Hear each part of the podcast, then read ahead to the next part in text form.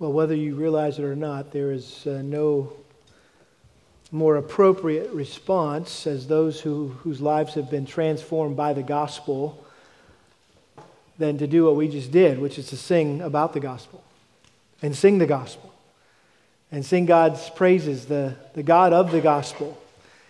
And uh, we're going to see uh, that example uh, in the Apostle Paul this morning as we come to one of the most uh, monumental texts in the book of Romans. I'm referring to Romans chapter 11, verses 33 through 36. Romans chapter 11. And I'm going to be reading starting in verse 33. Paul said, Oh, the depth of the riches, both of the wisdom and knowledge of God. How unsearchable are his judgments and unfathomable his ways. For who has known the mind of the Lord, or who became his counselor? Or who is first given to him that it might be paid back to him again?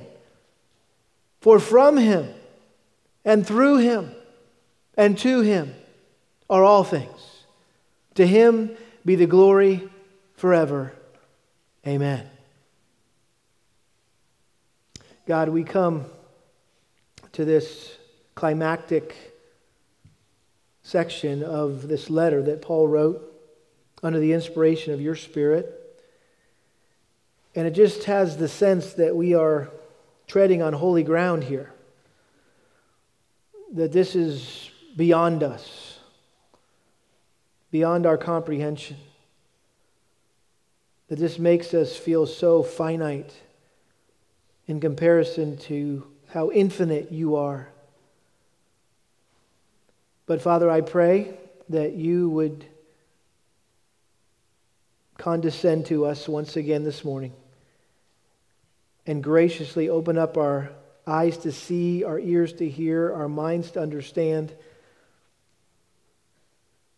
that we would appreciate not just the words of Paul here, but the emotion of Paul as he declared your glory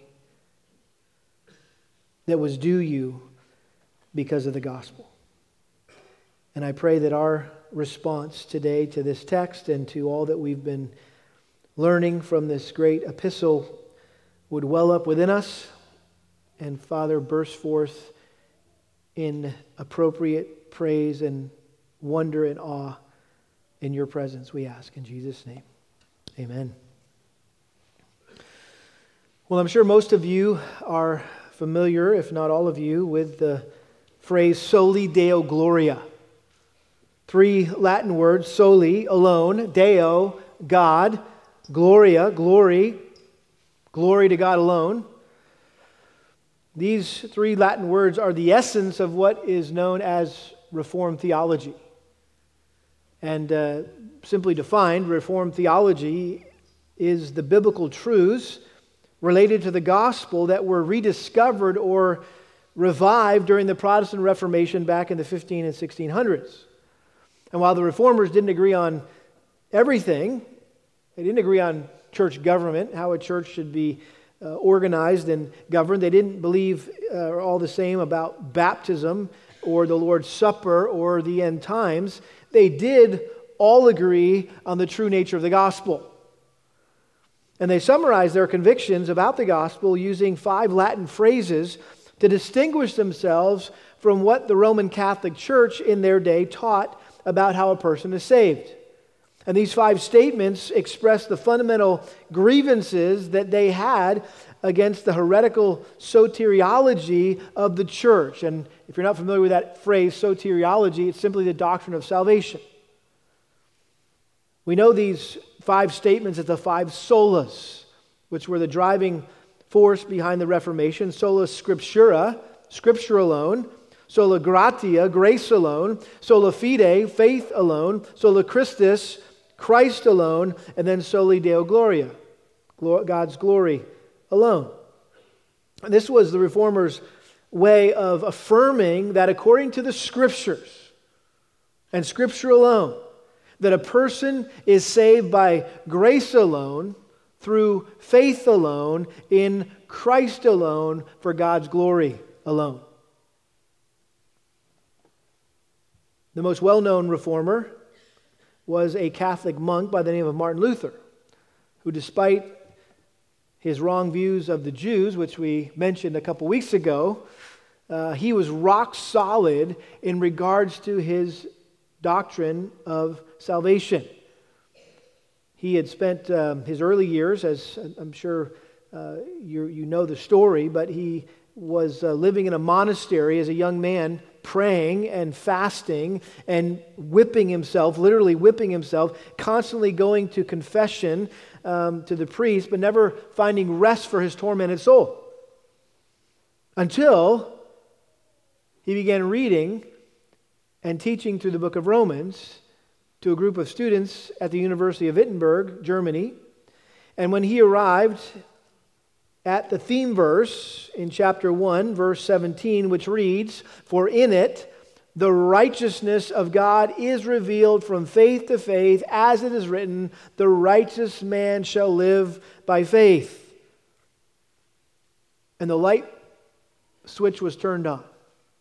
His eyes were opened to see that a person is not saved by good works, like he had been taught by the church in that day, but solely by grace alone, through faith alone, in Christ alone. And it was this stunning revelation in the book of Romans that led to his conversion and sparked the greatest revival in the history of the church, the Protestant Reformation.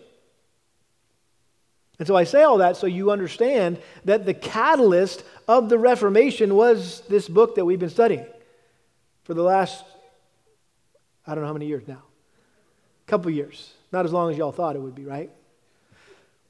But, but this is it. And so we, we shouldn't be surprised by this, though, when you consider the fact that Romans, as we've been learning, is the clearest, most comprehensive explanation of God's glorious gospel found anywhere in the scriptures. This was Paul's magnum opus. This was a tour de force, if you will, that serves as the doctrinal foundation for the rest of the New Testament. And yet, it actually was nothing more than a missionary support letter that Paul sent to the churches in Rome to introduce himself, but more importantly, to give a summary of his message in the hope that they would partner with him in his future evangelistic endeavors in Spain through their prayers and material resources. You see, I am coming to see you guys, but I'm only going to stay there a little while because I ultimately want to get to Spain because I want to take to the gospel to the remotest part of the earth, which was that which was Spain at the time.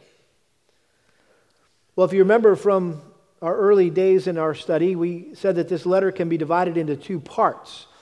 Chapters 1 through 11 are the gospel explained, and uh, chapters 12 through 16 is the gospel applied. And so this is very common for Paul's letters. He would typically begin with doctrinal instruction, and then he would follow that up by giving the practical implications of that instruction.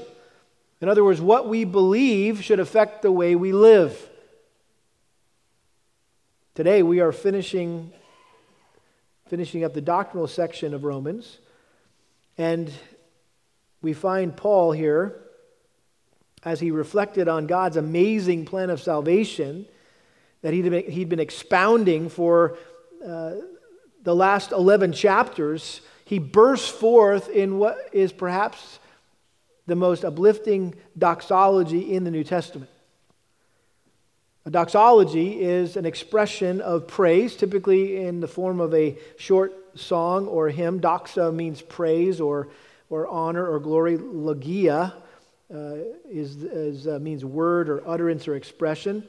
Probably the most well known example of a doxology is the classic hymn written back in 1674 by Thomas Ken. He was a bishop in the Church of England. It's still sung in worship services uh, around the world to this day. You may have sung this growing up like I did in church. You remember this? I don't think I can sing it. Should I try? I'll give it a try. You guys got to help me, though. If I can start it on the right note, okay? My wife's got all the musical talent. Praise God from whom all blessings flow. Praise him, all creatures here below. Praise him above, ye heavenly host. Praise Father, Son, and Holy Ghost. Sorry, that was a little high, but you got the point, right? How many of you guys sang that growing up in church? Yeah, look at that. Okay, most of you are familiar with that. You're just glad I wasn't standing next to you when you were singing it, right? Um, but as beautiful and as sentimental as the doxology may be, it pales in comparison to this outburst of praise that erupted from Paul's heart in these four remaining verses uh, of Romans 11. Verses 33 through 36 serve as the climactic conclusion of all that he's written so far about the gospel, the good, God's good news of salvation. And if you remember from last week, Paul uh, was, in a sense, being very climactic here. In verse 32, he's talking about the mercy of God uh, in verse 30, verse, for just as you once were disobedient to God, but now have been shown mercy because of their disobedience, so these also now have been disobedient, that because of the mercy shown to you, they also may now be shown mercy. For God has shut up all in disobedience, that he may show mercy to all. And if you're familiar with what comes next in the book of Romans, look at chapter 12, verse 1. Therefore, I urge you, brethren, by the what? Mercies of God Present your bodies a living, holy sacrifice acceptable to God, which is your spiritual service of worship. Paul could have very easily transitioned from verse 32 to chapter 12, verse 1, and connected that mercy theme, right? It's there. Can't miss it. But he was apparently so overwhelmed by the reality and the profundity of God's mercy in the gospel that he couldn't help but respond with an explosion of worship.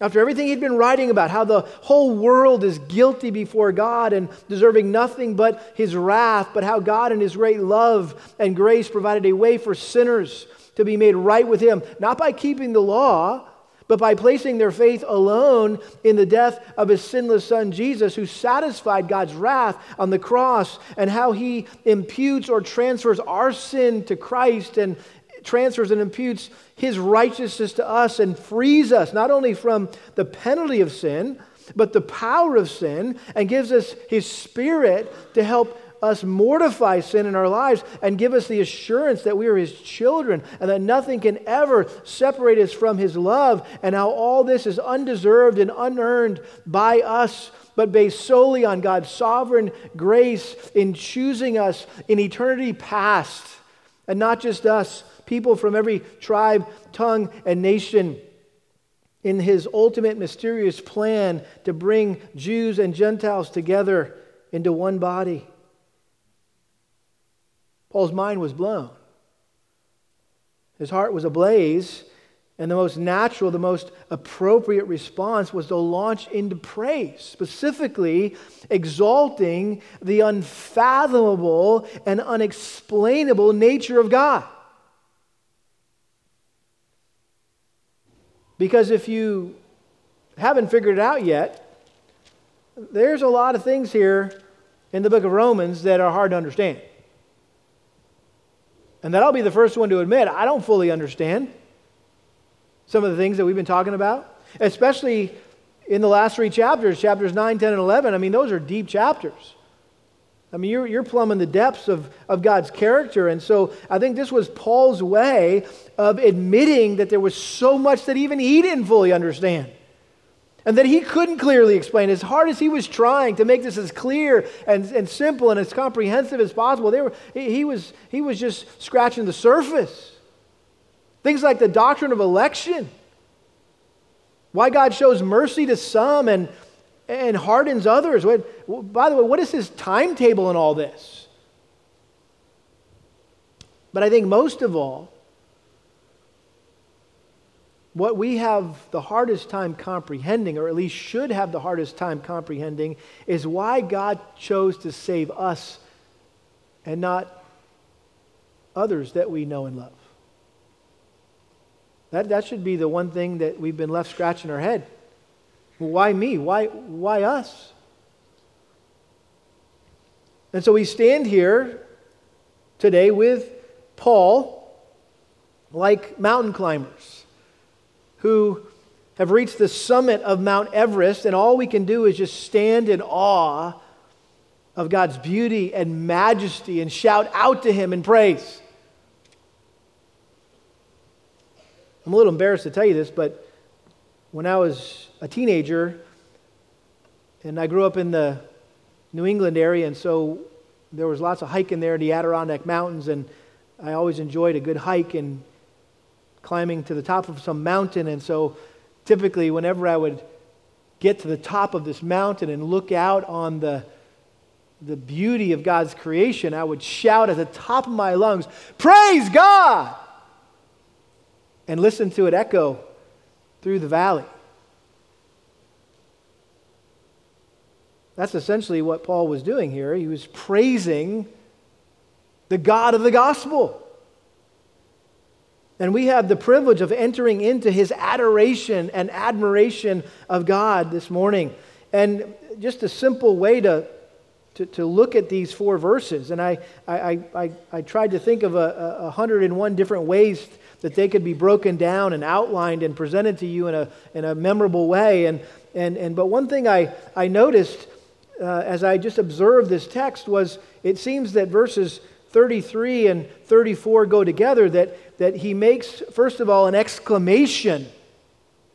Oh, the depth of the riches, both of the wisdom and knowledge of God, how unsearchable are his judgments and unfathomable his ways. That's just an explanation, exclamation. Like, wow. He's amazed. He's lost in wonder. And then he backs up that exclamation with a question For who has known the mind of the Lord? Or who became his counselor? So that question in verse 34 goes with verse 33. But then he asks a second question in verse 34, excuse me, verse 35, or who is first given to him that it might be paid back to him again? And he answers that question in the next verse with this declaration For from him and through him and to him are all things. To him be the glory forever. Amen. So that's one way to see the logic, I guess, or the flow of Paul's thinking here. Verses 33 and 34 go together a exclamation, exclamation and a question, and then a question, uh, verse 35, and uh, a declaration, verse 36. But for this morning, what I want us to, to focus on are two aspects of God that are clearly revealed in his glorious gospel. This is what Paul was praising. Paul, first of all, in verses 33 and 34, he was praising the unfathomed wisdom of God. And then in verses 35 and 36, he was praising the unaided work of God. And again, both of these relate to the doctrine of salvation, what he has been explaining uh, in these first uh, 11 chapters. And so let's look first of all how Paul praised the unfathomed wisdom of God as it relates to the gospel. Verse 33, he says, Oh, my wife said last week, hey, make sure you stop and talk about that oh for a little bit. it's like a but, you know, like uh, one of those buts in the Bible. You're like, but, right? This massive pregnant but what's going on there it's a transition from this section to this section and uh, we were once dead in our trespasses and sins but then god made us alive in christ. This this oh is just a pregnant statement like wow uh, i'm, I'm speechless. He says oh the, the depth of the riches both of the wisdom and knowledge of god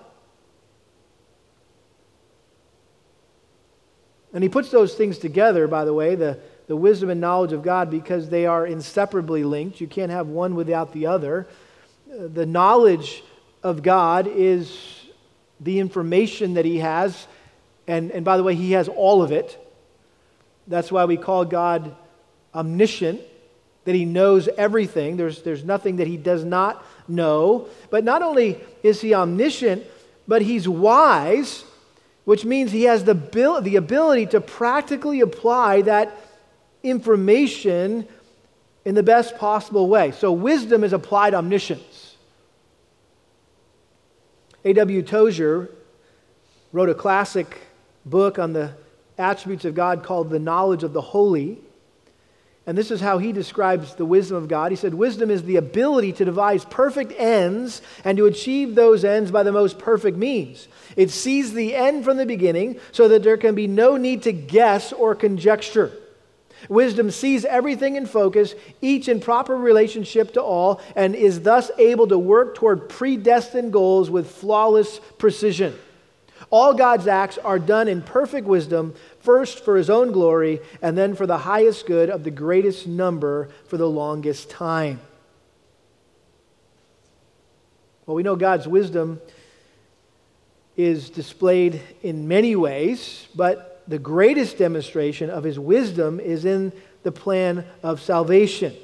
And we see his wisdom connected to salvation throughout the New Testament. 1 Corinthians 1 21. For since in the wisdom of God, the world, though, through its wisdom, did not come to know God, God was well pleased through the foolishness of the message preached to save those who believe.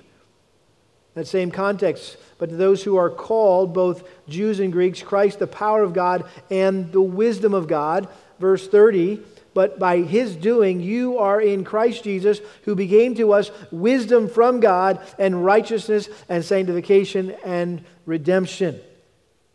Ephesians chapter 1, Ephesians chapter 1, verses 7 and 8, in this great, um, uh, really uh, worshipful uh, doxology here, but at the very beginning of the letter, Ephesians chapter 1, he's describing God's plan of salvation.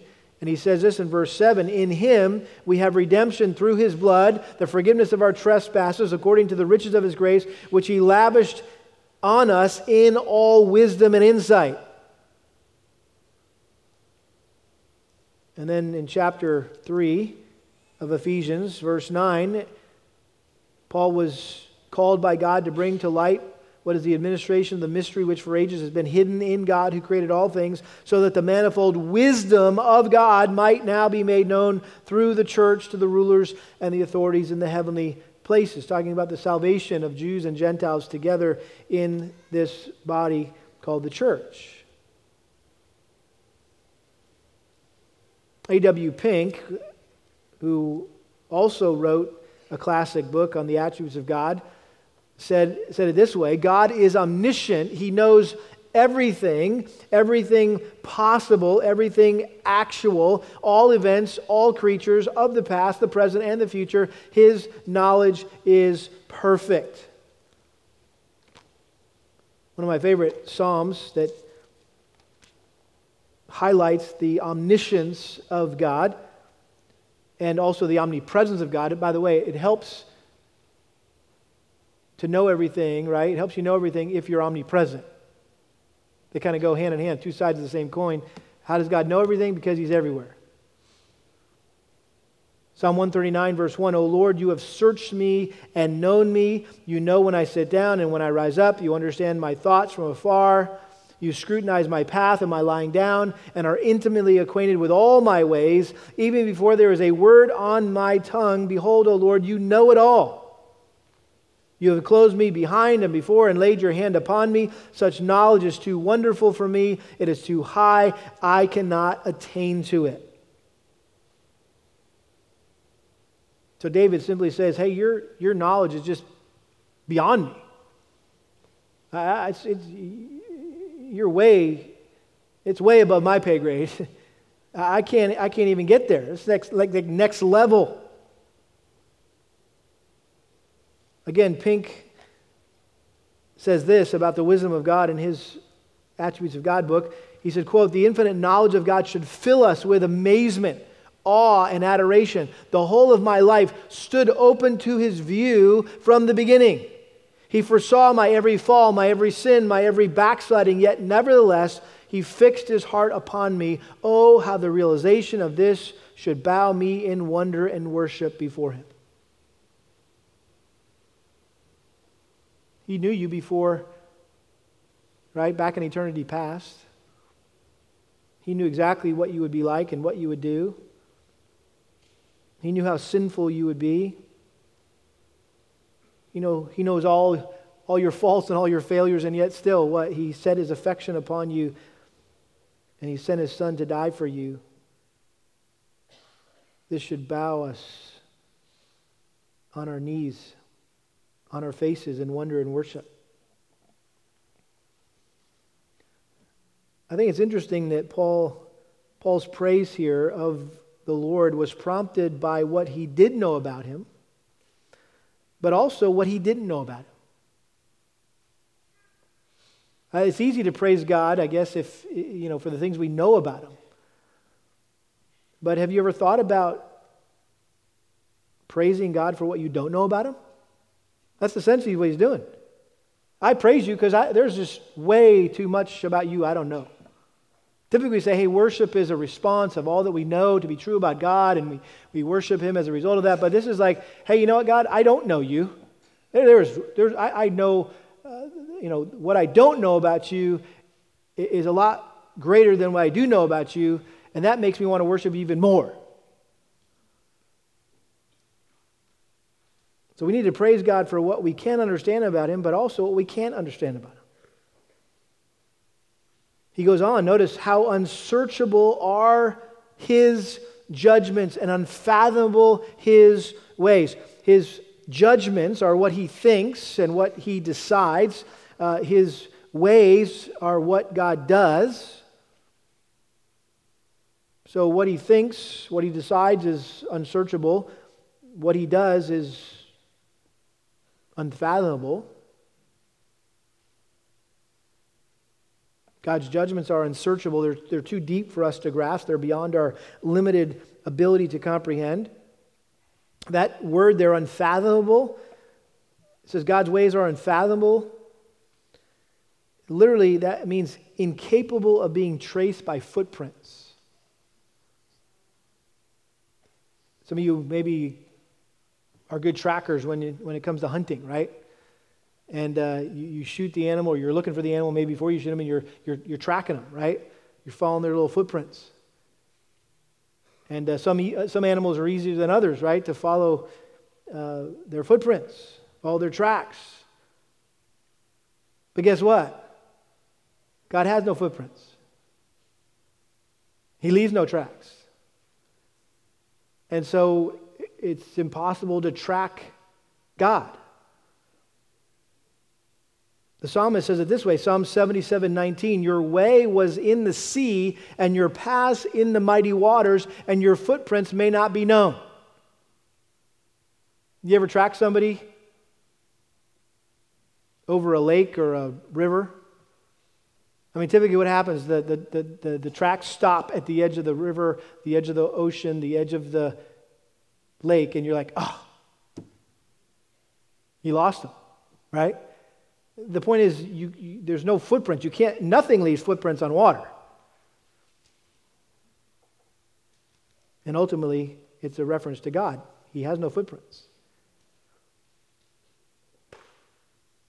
The imagery here, I think, is rich. Oh, the depth of the riches, both of the wisdom and knowledge of God, how unsearchable are his judgments and unfathomable his ways. Hopefully, the picture of the ocean the depths of the ocean come to your mind as we're thinking about something to uh, compare to here. And those of you that maybe are into diving, scuba diving or deep sea diving, you know that you can only go down so far into the ocean before your body or your vessel, even if you're in a, a, a, a vessel, uh, some sub or something, reaches the breaking point because the pressure is, is just too much to bear. And so it, it is with the depth of God's wisdom and knowledge. There's only so much we can bear, there's only so much we can know about God, and the rest is, is a mystery that we're left to wonder about. They're still wondering about what's like really down there, right? That's why they come up with movies every once in a while about what's really down in the deepest part of the ocean that we've never been to yet. And it's a mystery. So it makes for cool movies. Well, God is so deep, it, there's a lot left to the mystery of it. We just left to wonder about it. Isaiah 55, 8 and 9. For my thoughts, God says, are not your thoughts, nor are your ways my ways, declares the Lord. For as the heavens are higher than the earth, so are my ways higher than your ways, and my thoughts than your thoughts. So it doesn't matter if you go down to the depth of the sea or you go to the height of the heaven, you're not coming close to comprehending God. He is way beyond us.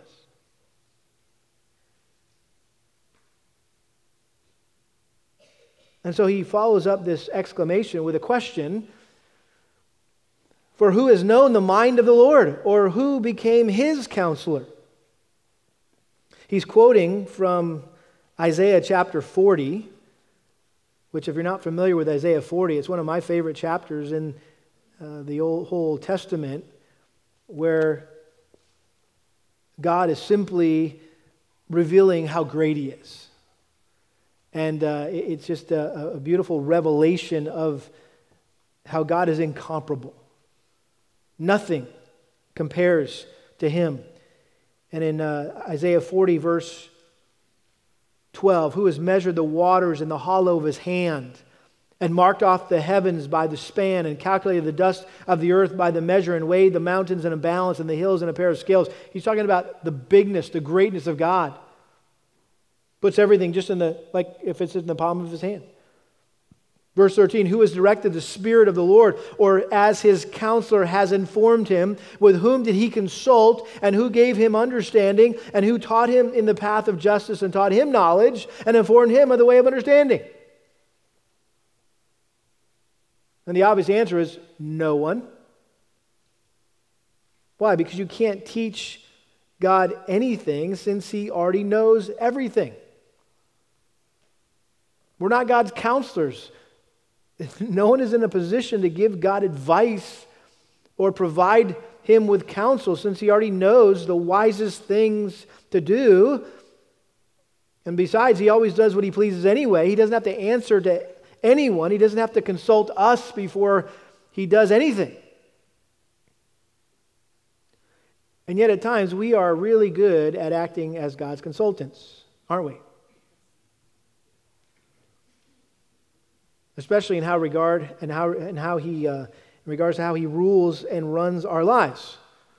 We think we know better than God. We, we, we think we know what's best for us, and so we ask him to do certain things and, and to cause things to work out in a certain way, the way we want them to work out, the way we assume is it would be best for us. But when the situation doesn't work out the way we thought it should or expected it would, we're tempted to question the wisdom of God which, by the way, comes out in our complaining. That's how you know, right? If you're questioning the wisdom of God, God, I don't know why you did that, or why didn't you do that? And, and so we complain about the spouse that He gave us, or the kids He gave us, or the way He made our bodies, or the job He's provided us, or the home He's provided us, or where we live, or you fill in the blank. And when we complain about these things, we're, we're, we're insinuating that God made a mistake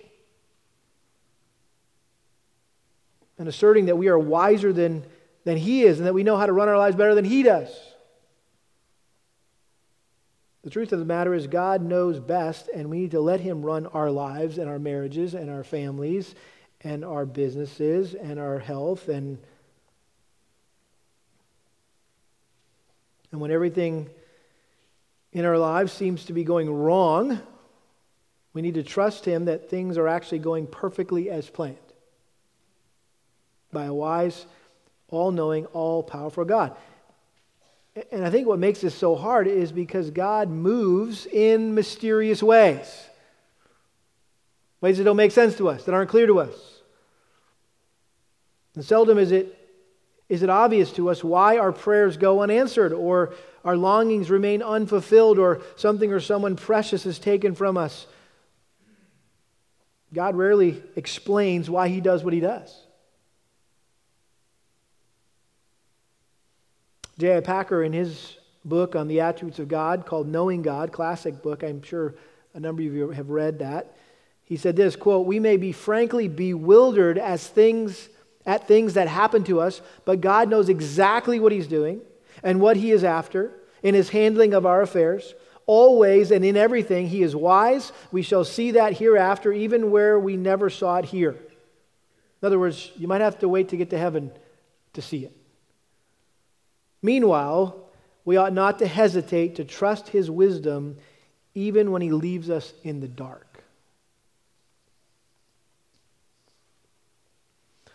Job's a good example of a guy that got left in the dark there for a little while, at least for the first uh, 37 chapters of uh, his book.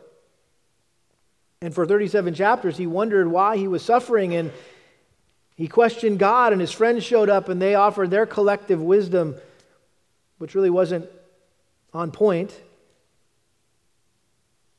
And so finally, God shows up in a whirlwind and bombarded Job with a series of unanswerable questions that revealed his infinite wisdom. Like, essentially, who are you, Job, to question me? And I love how the book ends. Job chapter 42, verse 1. Then Job answered the Lord and said, I know that you can do all things, and that no purpose of yours can be thwarted. Who is this that hides counsel without knowledge? Therefore, I've declared that which I did not understand. Things too wonderful for me, which I did not know. Here, now, and I will speak. I will ask you, and you instruct me. I have heard of you by the hearing of the ear, but now my eye sees you. Therefore, I retract and I repent in dust and ashes. Job repented of his attempt to consult or, or serve as a consultant to God.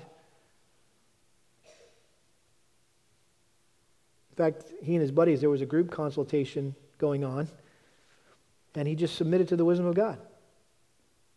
And he realized that if God had enough wisdom to manage the boundaries of the sea and the, the motions of the heavens and the, the instincts of the animals, including the Leviathan, the most uh, the, biggest beast uh, known to man at the time, that he had more than enough wisdom to, to run his little life.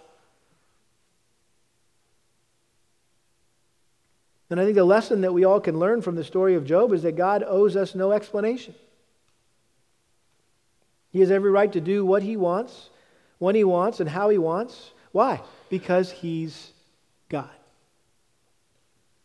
And we honor God when we confidently trust him that while there may be mysteries, there are never any mistakes. Jerry Bridges in his book trusting god said this quote if we are to honor god by trusting him if we are to find peace for ourselves we must come to the place where we can honestly say god i do not have to understand i will just trust you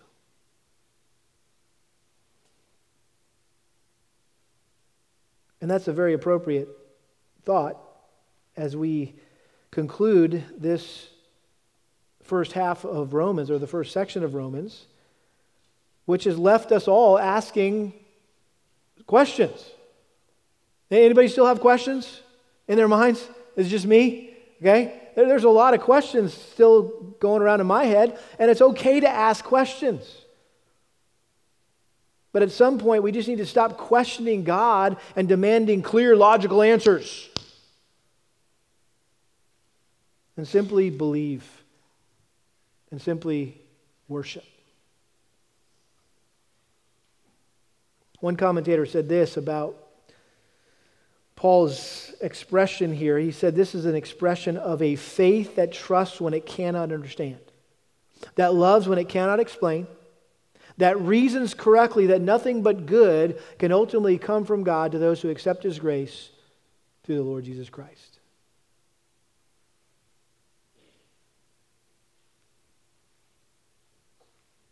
Do you have faith to trust God even when you cannot understand? Do you love God even when you can't explain what He's up to? Do you have the confidence that no matter how bad it appears, that based on Romans 8:28, God works all things together for what? Good to those who love Him and are called according to His purpose.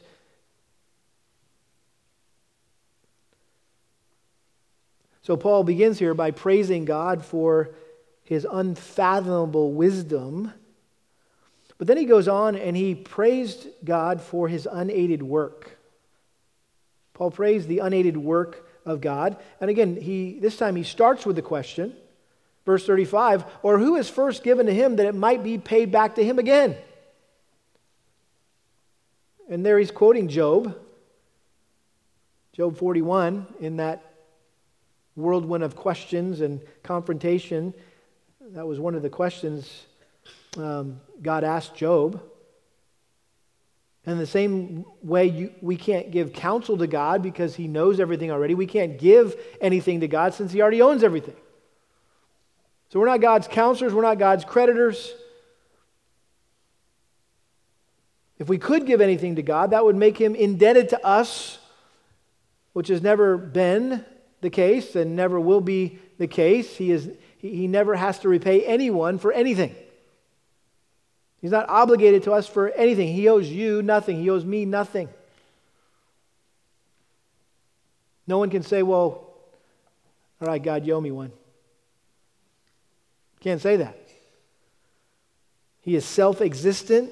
He's self sufficient. He's completely independent from us and requires no aid or assistance from us. And that's what Paul meant when he said, verse 36 For from him and through him and to him are all things. Who is not in those three phrases? You and me, we're not there. It's all God. For from him and through him and to him is everything. He's the creator, He's uh, the agent. He's the goal. He's uh, the source of all things. He's the sustainer of all things. He's the sum of all things. He's the beginning and the end of all things and everything in between. One commentator said it this way God is the first cause, the effective cause, and the final cause of everything.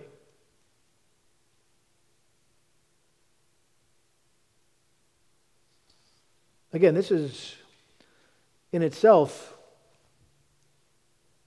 inscrutable, hard to comprehend. And we have to be careful here because sometimes God is described to us as if he had some unmet needs or unfulfilled desires. You may have read this or heard this over the years that God created us because he was lonely. And he had all this love that he wanted to share. Well, what we need to understand is that God's relationship with us is not necessary but voluntary. Again, Tozer and Pink address this, this subject uh, in their books. Tozer said this in The Knowledge of the Holy quote, God's interest in his creatures arises from his sovereign good pleasure, not from any need those creatures can supply, nor from any incompleteness they can bring to him who is complete in himself. He did not bring his worlds into being to meet some unfulfilled need in himself. The word necessary is wholly foreign to God. Necessary is not in God's vocabulary. So lofty is our opinion of ourselves that we find it quite easy, not to say enjoyable, to believe that we are necessary to God. But the truth is that God is not greater for our being, nor would he be less if we did not exist. That we do exist is altogether of God's free determination.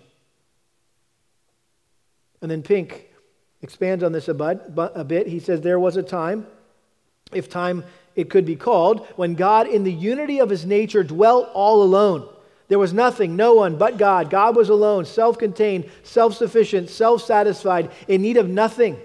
Had a universe, had angels, had human beings been necessary to him in any way, they also would have been called into existence from all eternity. The creating of them, when he did, added nothing to God essentially. God was under no constraint, no obligation, no necessity to create. That he chose to do so was purely a sovereign act on his part, caused by nothing outside himself, determined by nothing but his own mere good pleasure to manifest his glory. That's good theology right there. And that's what Paul said. So at the end of the day, to him be the glory forever. Amen. Everything was designed by God and intended by God to bring himself glory, especially those of us who he chose to save by his sovereign grace. He created us for his glory. And because he does it all in salvation, he deserves all the glory. Notice how Paul ends this letter in chapter 16 with similar words. Romans 16, 27, to the only wise God through Jesus Christ be the glory forever. This was typical of Paul in Ephesians chapter 3, verse 20. Now, to him who is able to do far more abundantly beyond all that we ask or think, according to the power that works within us. To him be the glory in the church and in Christ Jesus to all generations forever and ever. Amen. And then Peter emphasized this as well. Whoever speaks, this is 1 Peter 4.11, whoever speaks is to do so as one who speaking the utterances of God. Whoever serves is to do so as one who is serving by the strength which God supplies, so that in all things God may be glorified through Jesus Christ, to whom belongs the glory and dominion forever and ever. Amen. And then, of course, Revelation. We're going to be spending all eternity praising and worshiping God and his son Jesus. Revelation 5:12 Worthy is the lamb that was slain to receive power and riches and wisdom and might and honor and glory and blessing and every created thing which is in heaven and on earth and under the earth and the sea and all things in them. I heard saying to him who sits on the throne and to the Lamb be blessing and honor and glory and dominion forever and ever. John Stott said it this way He says, It is the essence of worship to say, Not to us, O Lord, not to us, but to your name be the glory. That's the essence of worship. We don't come here on Sunday mornings and sing about ourselves. Oh, aren't we so great? Aren't we so wonderful? That'd be weird. You need to go find another church if that's what you want to sing about, because we're singing about how it's not about us, it's about God. And Stott goes on, he says, if we were responsible for our own salvation, either in whole or even in part, we would be justified in singing our own praises and blowing our own trumpet in heaven, but such a thing is inconceivable. God's redeemed people will spend eternity worshiping Him, humbling themselves before Him in grateful adoration, ascribing their salvation to Him and to the Lamb, and acknowledging that He alone is worthy to receive all praise, honor, and glory. Why? Because our salvation is due entirely to His grace, His will, His initiative, His wisdom, and His power.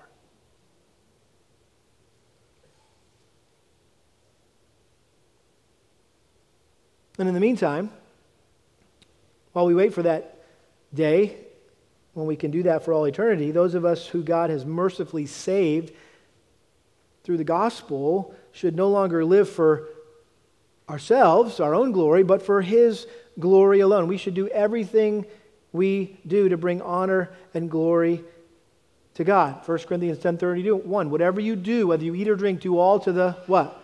Glory of God. Our ultimate passion, our ultimate purpose in life should be to glorify God in everything that we say and everything that we do.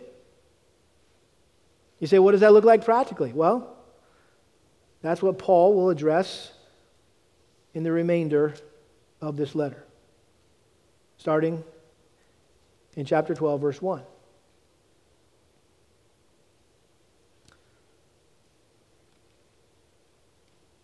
So, what's the takeaway for us today? I think it's very simple. Paul's response should be our response. This is the natural, only appropriate response to all that we have learned so far in Romans 1 through 11 is for us just to want to praise and thank God for our salvation. And when we truly come to grips with God's sovereign grace in salvation, it will lead us to praise Him like never before. And I would submit to you this that the vibrancy of our worship is directly proportionate to the depth of our understanding of the gospel. In other words, the more passionately we understand and appreciate the gospel, the more passionate we should sing.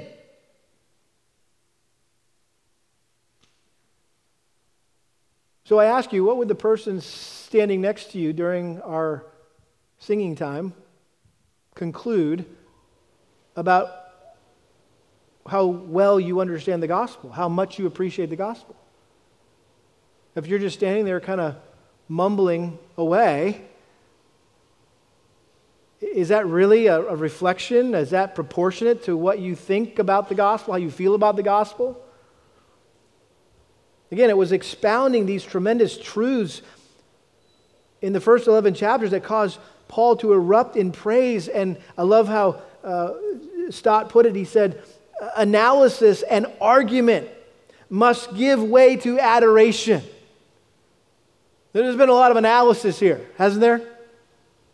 There has been, okay? It's hurt my head. There's a lot of analysis here, there's a lot of argument here, but it must give way to adoration. Theology leads to doxology. You can't have one without the other. And let me close with a quote from John Stott, who seems to be the one commentator that I've quoted the most from in these first 11 chapters. I just find his commentary extremely helpful, extremely insightful. Listen to what he says here about this, this connection between theology, Romans 1 through 11, and doxology, verses 33 through 36. He says, Theology and doxology, uh, doxology should never be separated. On the one hand, there can be no doxology without theology. It is not possible to worship an unknown God. All true worship is a response to the self revelation of God in Christ and Scripture and arises from our reflection on who He is and what He has done. It was the tremendous truths of Romans 1 through 11 which provoked Paul's outburst of praise. The worship of God is evoked, informed, and inspired by a vision of God. Worship without theology is bound to degenerate into idolatry. Hence, the indispensable place of Scripture in both public worship and private devotion.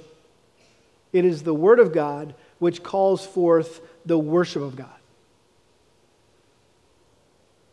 So, the deeper we go into God's Word, the higher we should be able to go up in our praise and adoration of Him. He goes on, on the other hand, there should be no theology without doxology. There, there is something, he says, fundamentally flawed about a purely academic interest in God. God is not an appropriate object for cool, critical, detached scientific observation and evaluation. No, the true knowledge of God will always lead us to worship as it did Paul. Our place is on our faces before Him in adoration. He says, as I believe Bishop Handley Moule said at the end of the last century, we must beware equally of an undevotional theology and of an untheological devotion. Which, by the way, all of us are prone towards one of those two extremes. Undevotional theology, it's all a bunch of analytical head knowledge about God that doesn't affect our emotions at all, or we're prone to an untheological devotion where we're just emoting all the time and it's really, you know, we're bouncing all over the place and it's zeal without knowledge and we don't have any theology underneath driving that devotion, that worship. Those are two extremes we need to avoid. We need to have theological devotion. Theological devotion. And I hope, I pray, that that is your heart, your mind, your response as we conclude this first half or first doctrinal section of the book of Romans. That rather than just giving you a big head, it just makes you want to shout and sing. And unfortunately, Chris went home sick. And so we can't shout and sing right now. But we'll be back next week to do some more singing and some more shouting. Um, so let's pray. Father, thank you for this amazing, comprehensive, crystal clear explanation of the gospel. And yet, while Paul did his job as best he could under the inspiration of your Spirit, there are still many questions left unanswered. So many things that we don't fully understand, we can't comprehend. And God, we know we'll never fully comprehend until we get to heaven. And even then, I think you will still be beyond us because we'll never be you. We'll always be bowing before you and worshiping you because you are higher than us and greater than us. And so I pray, Lord, in the meantime, while we wait for that great day when we see you face to face and we can worship the Lamb who was slain in our place, that we would live for your glory, your honor, that we would praise your unfathomable wisdom, we would praise your unaided work on our behalf in the gospel. And Lord, that uh, we would just live lives of great passion and devotion that's fueled by our knowledge of you through the scriptures. Lord, may no one leave here having gone through these first 11 chapters just checking that off their list. Okay, I know I know those chapters better than I did before. But uh, without having it uh, cause them to just explode in, in worship and praise to you and live a life of uh, of passionate exaltation of Christ. We pray this in his name. Amen.